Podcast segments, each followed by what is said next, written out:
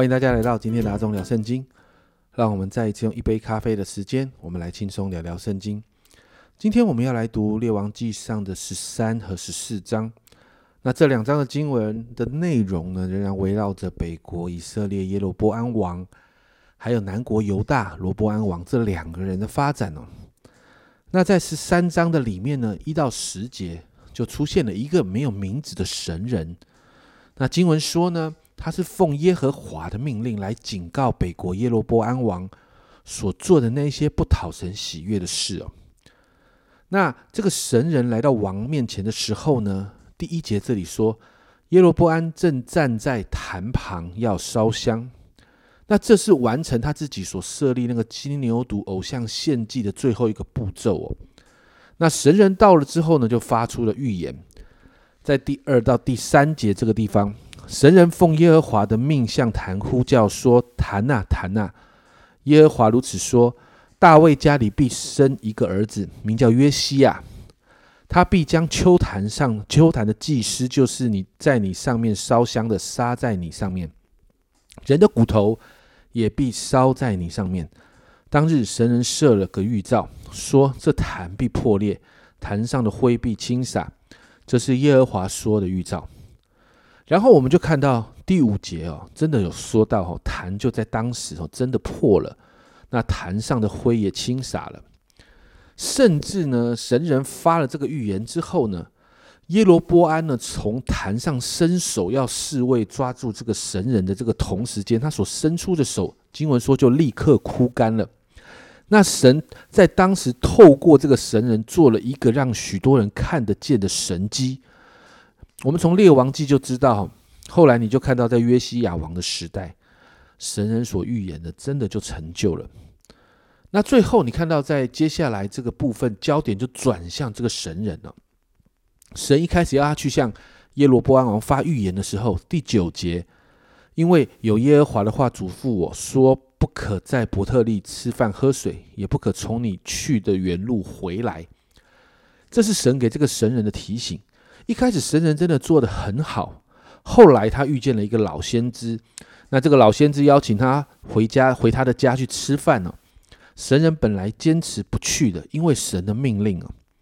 可是十八节哦，我要多解释一下这个部分。老先知对他说：“我也是先知，和你一样，有天使奉耶和华的命对我说，你去把他带回你的家，叫他吃饭喝水。”这都是老先知诓哄他。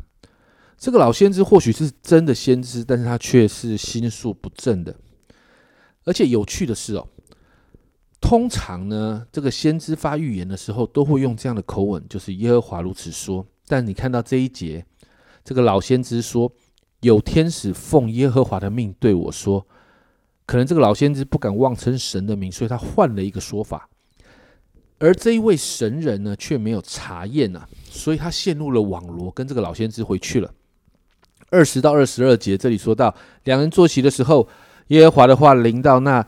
带神人回来的先知，他就对那从犹大来的神人说：“耶和华如此说，你既违背耶和华的话，不遵守耶和华你神的命令，反倒回来，在耶和华禁止你吃饭喝水的地方吃了喝了，因此你的尸身不得入你列祖的坟墓。”我们看到前面的经文，在接到这里，你一定会觉得很奇怪，神怎么会说话前后不一致呢？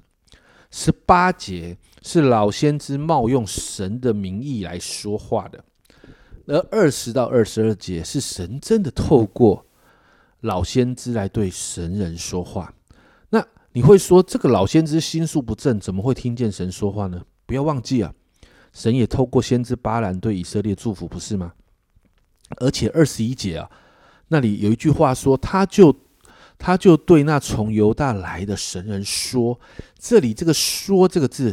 原文的意思是喊叫，因此可以想象，那个时候的老先知的嘴是没有办法控制的，反而是被神控制讲出来的。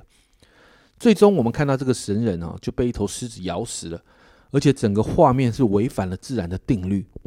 二十四节，他就去了，在路上有个狮子遇见他，将他咬死，尸身倒在路上，驴站在狮子尸身旁边。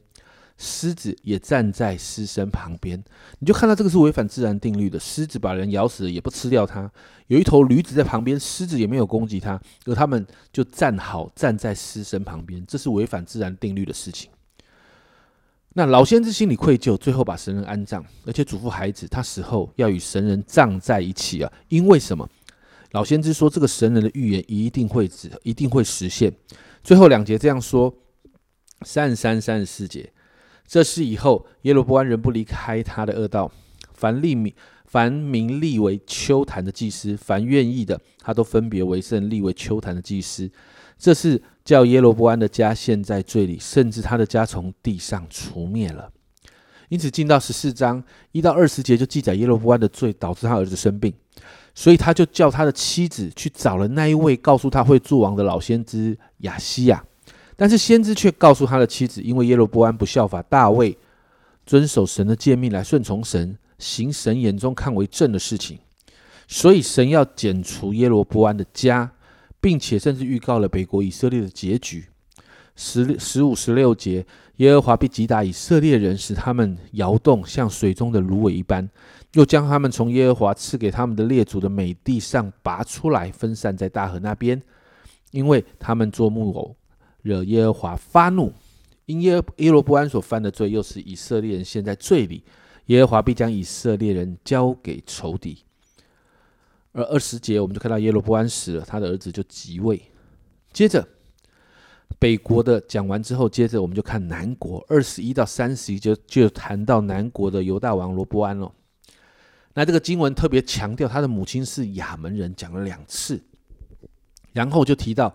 当时的犹太呃犹大百姓哦，南国犹大的百姓属灵状况极差，他们拜偶像，甚至设立偶像的祭坛。那二十四节提到暖桶，这个暖桶其实就是南祭啊，这是在异教敬拜里面的妙祭，有男有女。那这个暖桶就是男祭的意思。那神极不喜悦啊。最后我们就看到埃及来攻击犹大，二十六节夺了耶和华殿。和王宫里的宝物尽都带走，又夺去所罗门制造的金盾牌。你就看到神向所罗门王显现的时候说的话开始应验了。这两章的经文其实都提到，从君王到百姓的属灵状况都出了问题。神清楚的亲自显现提醒，透过先知的提醒，但身为呃，国家最高的领袖的王啊，却听不进去。北国本来有一个重新来过的机会，但是他还是转去拜偶像。南国从所罗门王晚年留下的恶习开始不断的发酵。家人们，神要我们遵行他的命令，为什么？因为这是保护。我们也看到那位神人，就算是神人，也要遵守神的命令。